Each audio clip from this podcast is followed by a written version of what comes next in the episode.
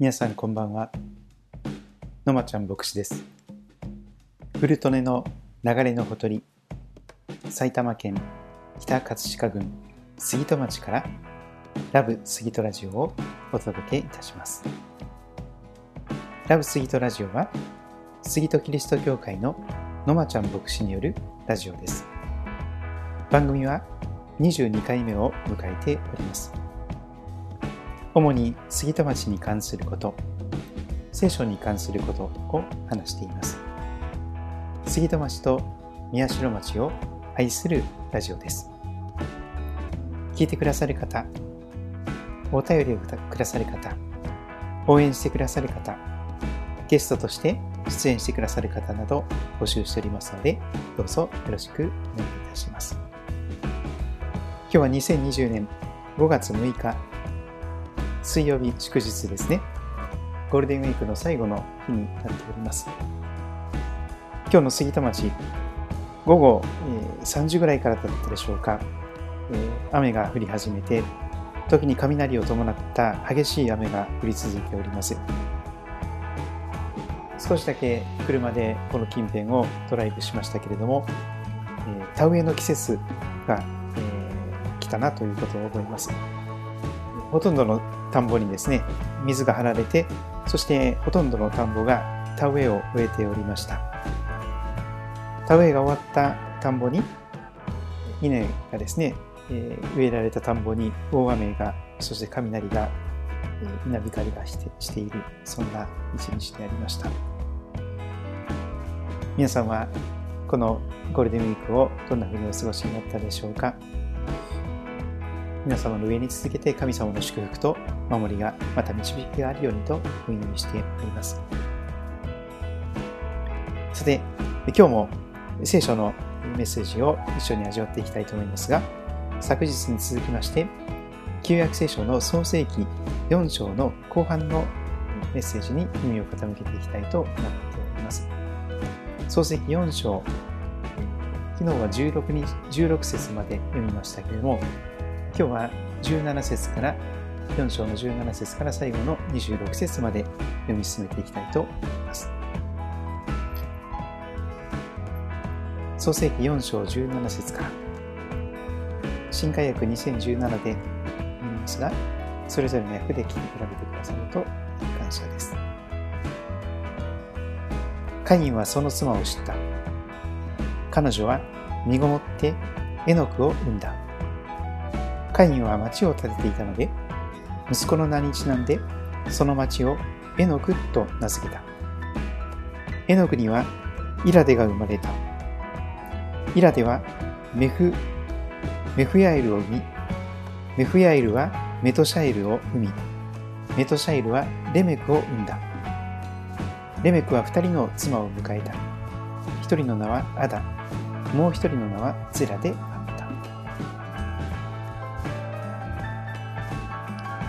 弟を殺してしまったお兄ちゃんのカイン。そのカインに神様は守りの印を備えて、そしてそのカインはエデンの東、ノデの地に住み着いていくことになりました。その後のお話です。カインはその妻を知った。性的な関係も持ってその奥さんを知っていくことになりました。そして神様の祝福が続きます。殺人者となったその会になりますが、神様は憐れみによって子供を授けてくださる。彼女は身ごもってエノクを産みます。カインは町を建てていたので、息子の名前にちなんで、その町をエノクと、えー、そんな自分の息子の名前を町につけていくことになりました。そしてエノクにさらに子供が生まれ、またさらに子供が生まれと、レメクという人物に続いていきます。このレメクという人物は2人の妻を迎えたと記されています。一夫多妻制のような状況が始まっていくわけです。一人の奥さんの名はアダ、もう一人の名はツイラ。アラさんとツイラさんという2人の奥さんをレメクという人物が迎えていったそうなことが記されています。続くところも見ていきましょう。アダはヤブルをヤバルを生んだ。ヤバルは天幕に住む者、家畜を飼う者の先祖となった。その弟の弟の名はユバルであった。彼は盾事と笛を奏でるすべてのものの先祖となった。一方、ツラはトバルカインを生んだ。彼は聖堂と鉄のあらゆる道具を作るものであった。トバルカインの妹はナーマであった。昨日に続きまして、川野祐一先生が書かれた今を創造的に生きるためにという本から少し今日のところを見ていきたいと思います。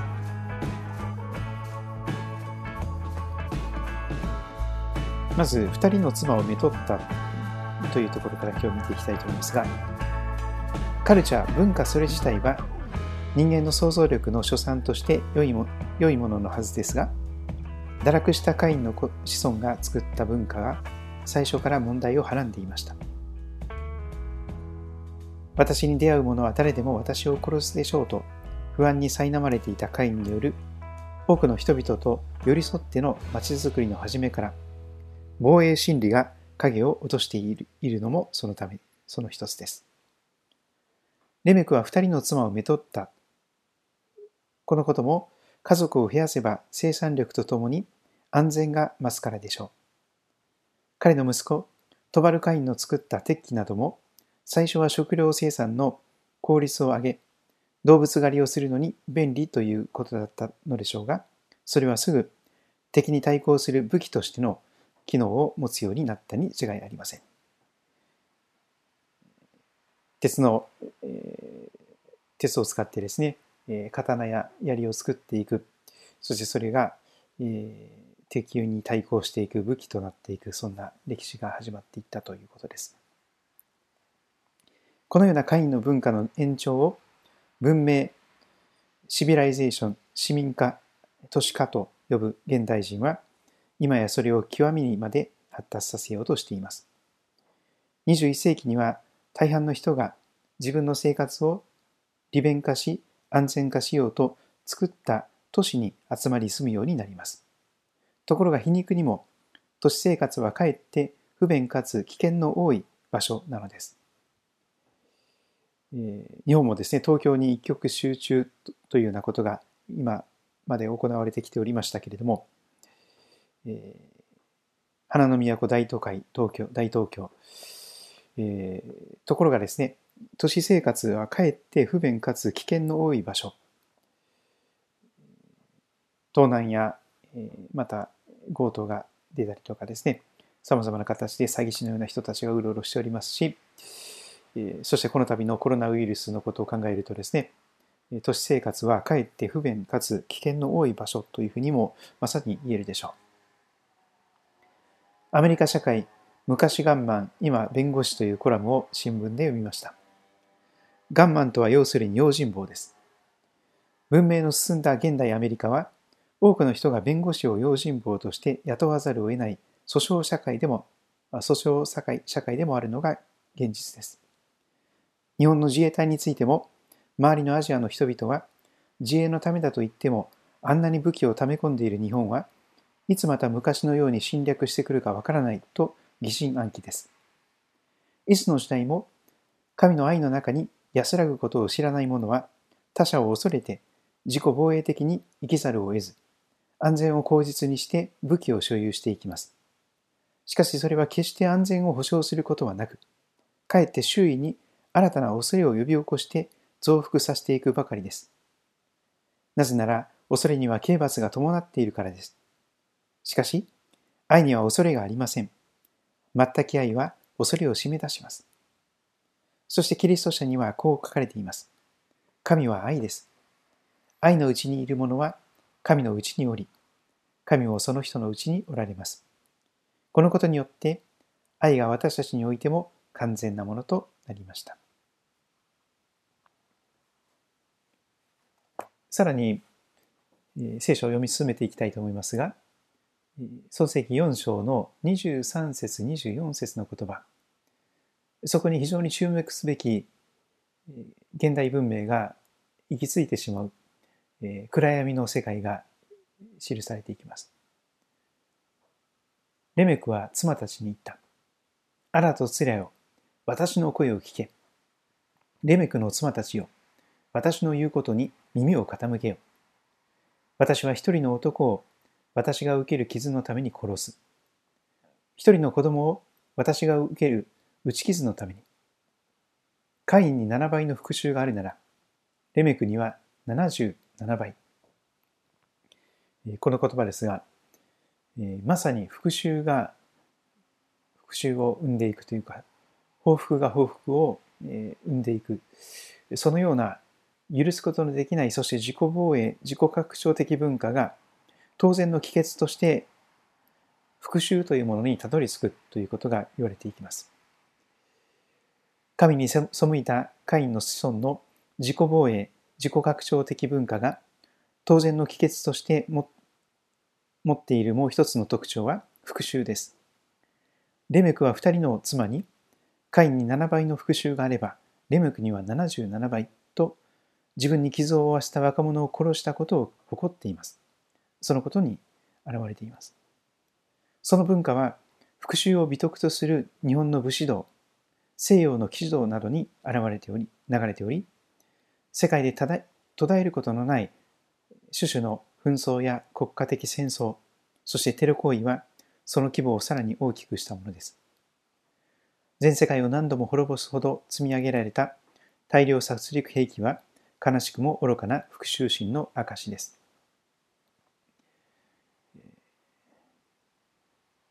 憲法記念日も迎えましたが、えー、この状態の中で、なぜかですね、憲法を改正していかなければならないというようなことが言われたりしておりますが、それはですね、やっぱり暗闇の支配にとらわれていく疑心暗鬼の中で、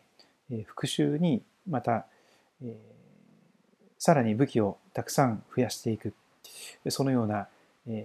憎しみが憎しみを生み出していくようなそのような状況ではないかと思います。それに対して聖書は暗闇に支配されないために特に主イエス・キリストがですね新約聖書の中で語られた許しに関することがありますけれどもそのところを見ていきたいと思います。ある時主イエスにペテロが人を許すのは7度まででしょうか兄弟が私に対して罪を犯した場合、何度まで人を許すべきでしょうか ?7 度まででしょうかと尋ねたことがありました。それに対してイエス様は、7度までなどと私は言いません。7度を70倍するまでと言います。とイエス様が答えられたのです。マタイの福音書18章のところに出てくる話です。その時主は、この創世記4章のことを思い起こしておられたのでしょう。レメクには77倍と今日のところに記されていましたが、このところ70人訳ギリシャ語では、主の7度を70倍と全く同じ言葉に訳されていることが、それを積極的に支持しています。レメクには77倍、7度を70倍するまでと、えー、いうことが、この言葉は全く同じなんです。レメクはですね、復讐のことののゆえに、7度を70倍するまで、えー、この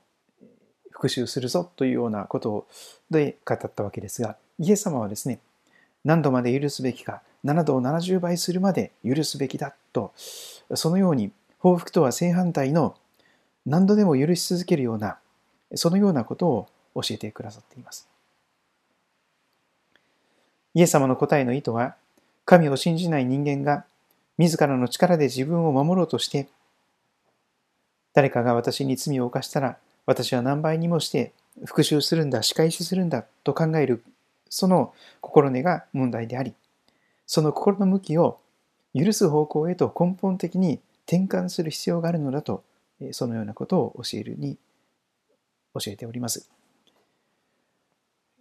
剣を取る者は皆剣で滅びますとも聖書は教えます。絶対的な非暴力を貫いた末に十字架につけられた主イエス様によって神の許しの愛を自分のこととして体験したキリスト者は復讐の心を溶かされて人を許す力を与えられるはずだということです。パウロも、使徒パウロも次のように生きることができると語っています。愛する人たち、自分で復讐してはいけません。神の怒りに任せなさい。悪に負けてはいけません。かえって善をもって悪に打ち勝ちなさいと。そのことを覚えるために、新約聖書のマタイ福音書18章のところを開いていきたいと思っております。マタイ福音書18章21節からのところですが、先ほどの7度を70倍するまでという言葉が出てくるところを見ていきたいと思います。マタイ18章21節から。その時ペテロが身元に来ていった。主よ兄弟が私に対して罪を犯した場合、何回許すべきでしょうか ?7 回まででしょうか？まあ、日本では仏の顔も3度までと言われますから、そして7という数字を出してくるとですね、完全数とも言われますから、ペテロは7度まで許せばもういいでしょう、イエス様というようなことで問いかけております。ところが、ペテロがひっくり返るようなことをイエス様はおっしゃったわけです。イエスは言われた。私は7回までとは言いませんよ。ペテロ、7回を70倍するまで、7度を70倍するまでと言います。ですから天の御国は王である一人の人に例えることができます。その人は自分の家来たちと生産をしたいと思った。生産が始まると、まず一万タラントの負債のある者が王のところに連れてこられた。とイエス様は例え話を語っていかれます。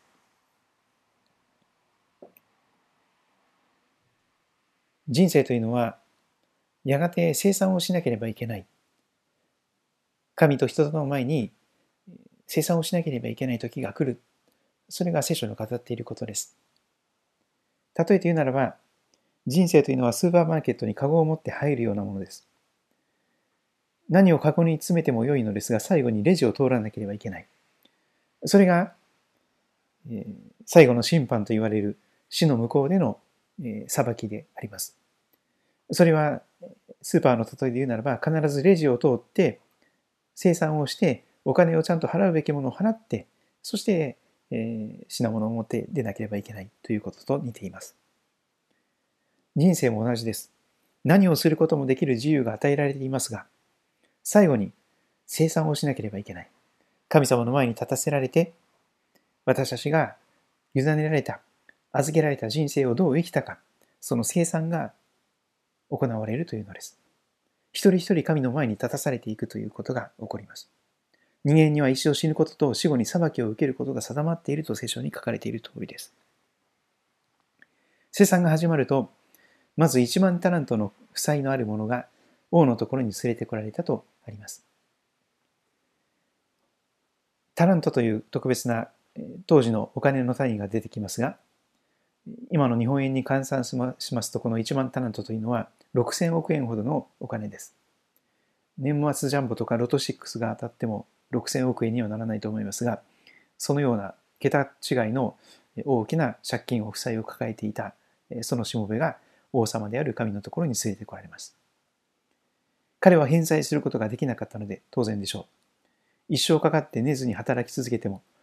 休み返上で働き続けても、絶対に6000億円などというお金を返済することは不可能です。自己破産するしかありません。彼は返済することができなかったので、その主君は彼にこう命じます。自分自身も妻子も持っているものも全て売って返済するように。そう命じた。それで家来はひれ伏して主君を拝し、もう少し待ってください。そうすればお返し、すべてお返ししますと言った。まあ、時間稼ぎというかお茶を濁すことしかできないわけですけども、どれだけ待っていただいても、6000億円の借金を、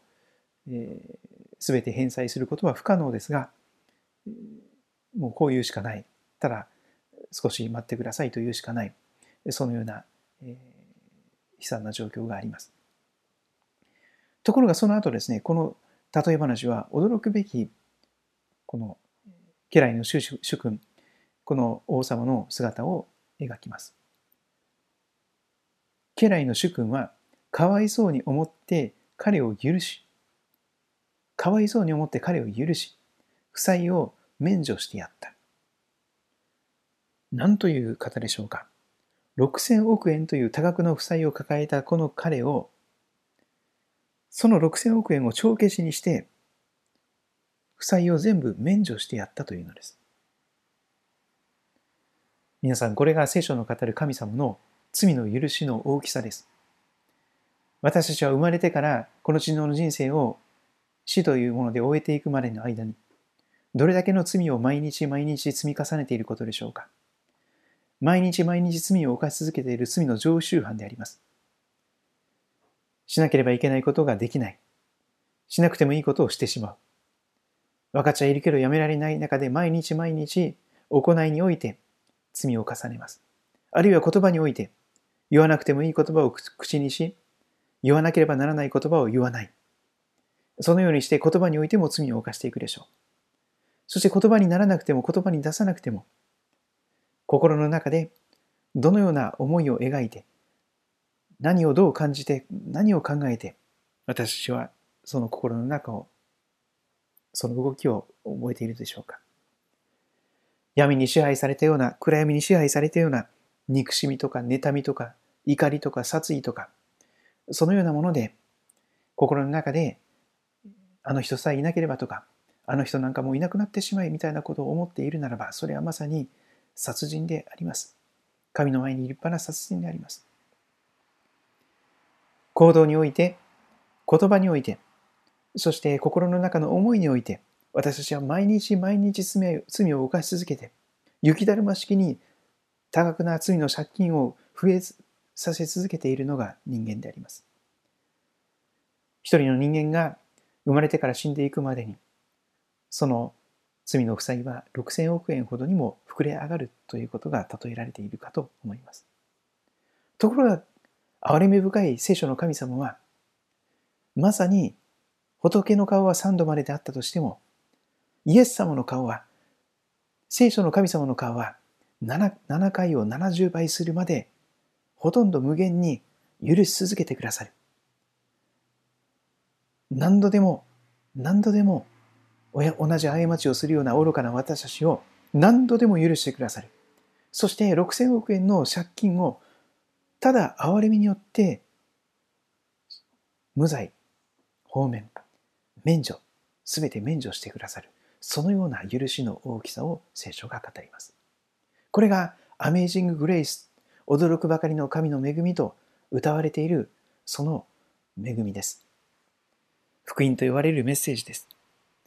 あなたがどんなに罪深い生活を送っていて、どれほどの罪の借金があったとしても、神はそれをすべて帳消しにしてくださる。そのような完全な罪の許しを私たちに提供してくださる。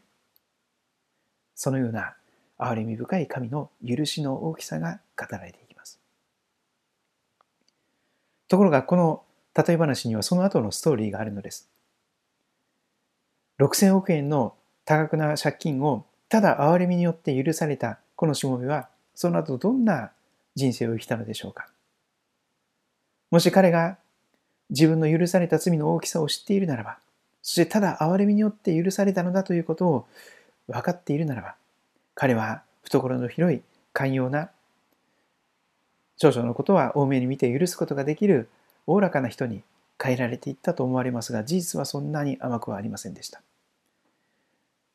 ところが、その家来が出ていくと、自分に100でなり、100日分の給料、1日1万円とすれば100万円です。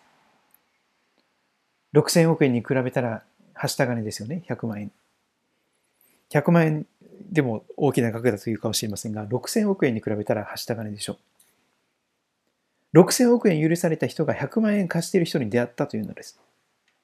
その時彼はどうしたんでしょうか？100万の借りがある仲間の一人に出会った。彼はその人を捕まえて首を絞め、借金を返せと言った。なんと彼は非常に冷たい、えー、借金取りのようなことをし始めるわけです。彼の仲間はひれ伏して、少し前に彼がしたと同じようなことをします。ひれ伏して、もう少し待ってください。そうすればお返ししますと嘆願した。本当に額を頭をすりつけるようにして土下座をしてお願いした。しかし彼は承知せずその人を引いていって負債を返すまで牢に放り込んだと書かれています。ああ、なんということでしょうか。6000億円がただ憐れみによって許されたにもかかわらず、にもかかわらず、100万円の借りのある人を許せずに牢外に放り込んでしまった。皆さん、これが私たちの姿ではないでしょうか。神様に大きな大きな罪が許されているにもかかわらず、些細なことが許せない。たった一言で夜も眠れない頃にほどに腹を立てる。そして、絶対に許すもんか、いつか必ず仕返しをしてやる、報復をしてやるというような形で、実際に厳しい態度に出ていく。その一部始終の成り行きを見ていた仲間たちがいました。彼の仲間たちは事の成り行きを見て非常に心を痛めて、一定一部始終を主君に話した。そこで主君は彼を呼びつけていった。悪い家来だ。お前が私に懇願したから、私はお前の負債をすべて免除してやったのだ。私がお前を憐れんでやったように、お前も自分を、自分の仲間を憐れんでやるべきではなかったのか。こうして主君は怒って、負債をすべて返すまで彼をごくごくりたちに引き渡した。あなた方もそれぞれ自分の兄弟を心から許さないなら、私の天の父もあなた方にこのようになさるのです。とイエス様はこの例えを結んでおります。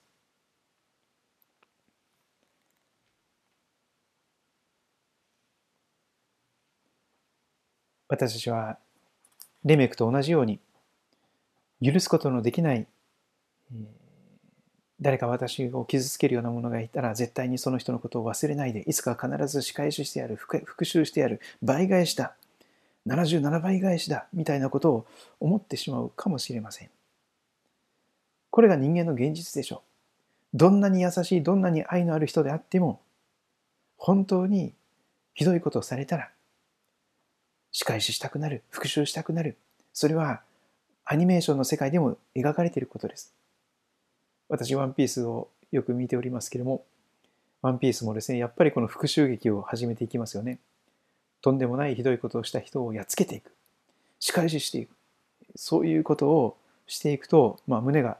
すくというかですね、えー、心がは、えー、晴れ晴れとするみたいな感じで、まあ、ですから水戸黄門とかもですね必ず悪大官がやっつけられていくシーンが出てきてですね控えおれよっていう図が高いということでそれでこうスカッとするので何回も同じようなメス、え、ものなんですけども繰り返し見たくなるということなんですけどもところが聖書はですね、この復讐する、復讐を美徳するとするような文化ではなくて、仕返しをする。やられたらやり返せばいい。そうしないと相手がもっと突き上がるということではなくて、復讐をしたら、報復をしたらもっとそれが憎しみが憎しみを生み出す。復讐が復讐を生み出していく。そしてもっとそれがエスカレートして、もっとひどいことになっていくということの中で暗闇に支配されて復讐するのではなくて神様の許しの大きさを知って許すことができるものに変えられていく必要があるということが聖書が教えていることであります。聖書の許しの条件はただ神様に憐れみを超えばよいということなんです。何か一生懸命頑張ってふさわしい人間になれたらとかですねえー、札束揃えてですね、えー、一生懸命そのお金を集めてかき集めてきてそしてそれを出してきて払えば許されるとかそういうことではなくてただただ憐れみによって許されるはずのないものが許されてしまうそれがそのための犠牲がイエス様が私たちの身代わりとして十字架で死んでくださったというメッセージなのであります。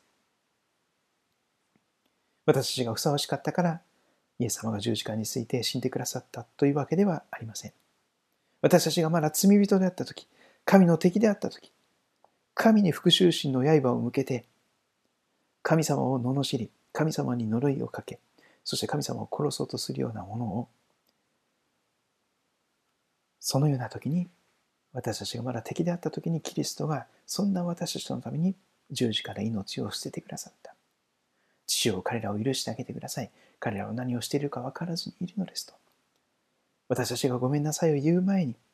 すでに許しの祈りをしてくださった。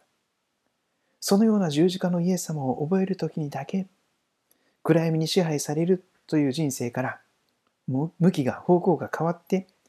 仕返し、復讐という方向ではなくて、許すという方向へと、少しずつ私たちは向きを変えさせていただくことができるのではないでしょうか。愛する人たち、自分で復讐してはいけません。神の怒りに任せなさい。そうです。復讐するは我にありと、聖書の神様はおっしゃるわけなんです。暗闇に支配されないために、私たちはどうするべきでしょうか。まず神様の許しの大きさを知ることです。私の罪がどんなに大きいのか、人のことは棚に上げて自分がどんなに罪深いものなのか、にもかかわらず許されるはずのない私がただ憐れみによって大きな許しをいただいた。そのことをまず実体験する必要があります。十字架の前に心を尽くして主により頼んでいく。自分の悟りに頼らない。行くところどころにおいても主を認めていく。そうすれば主が私たちの道をまっすぐにしてくださいます。そして神に祈っていくわけです。そして神様に委ねていくのです。祈っていくというのは率直な赤裸々な思いを神様に打ち明けていくということです。神様あの人にあんなことされました。もう本当に腹が立って腹が立って眠れませんとか、もうなんもう腹もうあの人だけは許すことができませんとか、そういう思いを赤裸々に神様に申し上げてよいのです。でも、その後ですね、神様、私は自分で仕返しをすることはしません。神様あなたにお委ねします。どうぞ神様、あなたが御心をなさってくださいという形で、その憎しみ、怒り、敵、殺意を神様に打ち明けて、神様に委ねていく。そのようなことがどうしても必要であります。そのような祈りなくして、私たちが暗闇に打ち勝つことが不可能でしょう。我慢していれば、いつか必ず爆発します。近い将来必ず爆発するでしょう。そうするとですね、怒りに我を忘れた時に私たちは何をするか分かりません。条件さえ整えば、いつ人殺しをしてもおかしくないのが私たちであります。たった一言で夜も眠れなくなる。そして、加害者を忘れることができても、被害者を忘れることができない。そして、その怒りや憎しみは、ますます増大し、そしてある時に爆発してしまうのです。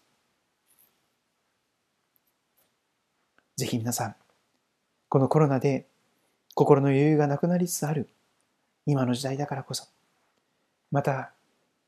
昨日も確かそうだったと思いますが、夜2時頃に地震があってですよね、えー、その前に緊急地震速報がですね、またあの恐ろしい音を奏でてですね、それだけでまず飛び起きてしまって、その後揺れが来て、コロナでこの大変な状況の中でまた揺れ揺れが来るのか地震なのか神様も勘弁してくださいという世界なんですけどもしかし、えー、一難去らないうちにまた一難というのが人生ではないかと思います。畳みかけるように重なる時には重なるわけです。しかしそのような中にあっても心のゆとりを持って暗闇に支配されることなく闇に打ち勝っていく暗闇に勝利して、そして神の許しの中で、仕返しではなくて許しを宣言していく。その時にこそ、あらゆる人間関係が変えられていきます。許さなければ人間関係はますます険悪な状態に、そして血で血を争う、ますますたくさんの死者が出ていく、そのような報復戦争が続いていくでしょう。やられたらやり返す倍返しがどんどん続くだけです。しかし、神の許しの大きさを知った者は、主が私たちを許してくださったように、許すということへと招かれていきます。主が私を7度を 70, 70倍するまで、いつでも何度でも許してくださっているということが、分かってくれば分かってくるほどイエス様私がイエス様に許されたように私もイエス様のように愛の人になれるように許すことができる人になれますように助けてくださいと祈り始めていくことができるでしょう。その延長線上でやがて主がその苦々しい思いを忘れさせてくださり敵や憎しみの壁を打ち砕いてくださりそしてもう修復不可能もう絶対に顔も見たくないあの人さえいなければと思っていた人と和解をしていくこともできるそのような時が来るでしょう私たちの敬愛する先生の中の一人は南アフリカに宣教師として行かれておりますけれどもご夫妻で。南アフリカというところは本当に憎しみが憎しみをエスカレートさせていくような時が時代がありました。今でもその方が続いているかもしれませんが。しかしそれに終止符を一つの終止符を打ったのはあのネルソン・マンデラという大統領でしたよね。あの方は本当に敵を許したんです。敵を愛し敵を許し続けたんです。報復をしなかったんです。そして、釈放されて、再び大統領として、この政治家としてそのチャンスが与えられた時に、あれほど迫害していた白人を積極的に人材投与をしていって、そして黒人と白人が一緒に仕事をしていく中で、本当にあの国に和解がもたらされていったということであります。今世界中に、すべての家庭に、すべての職場に、すべての地域に、すべての国々に、報復ではなくて和解が求められていると思います。報復では平和は作り出せません。核弾頭に核ミサイルにピースメーカーとかっていう名前をつけて、それをいくら持ち込んだとしても、本当に平和を作り出すピースメーカーになることができるのは、許しを、許しをする、許すことができる人が、許しを宣言していくときだけでないでしょうか。イエス様の十字架は本当にすごい許しです。ぜひそのことを一緒に覚えていけたらと願っております。ラブスギートラジオでは皆様からのお便りを募集しております。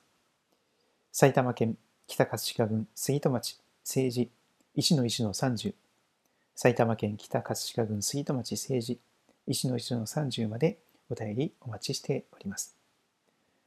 えー、悩み相談でも結構ですし、こんなことがありましたというようなお話をエピソードを分かっちゃっていただいても感謝ですし、ぜひこのことを祈ってくださいみたいなその祈りのリクエストなどがありましたら、えー、そのことも、えー、書き送ってくださいますと、えー、祈りに覚えさせていただきたいと思っております。祈りは必ず神様が最善に答えをくださると、え覚えております。神様は生きて働かれる方ですから、小さな拙い祈りにも耳を傾けて、その時えではなくてなかったとしても、御心の時に最善最善の時に一番素晴らしい答えを、祈りの答えをくださいますから、ぜひ諦めないで、えー、自分の人生も終わったなんていうふうに決めつけないで、祈り始めていただけたらと思います。イエス様の皆によってぜひ祈り始めてみてください。祈りの最後にイエス様のお名前によってお祈りします。アーメンと、えー、その言葉を付け加えて、イエス様のお名前によって祈りを捧げていただきますと、えー、それは本当に神様のもとに届くことができる祈りになります。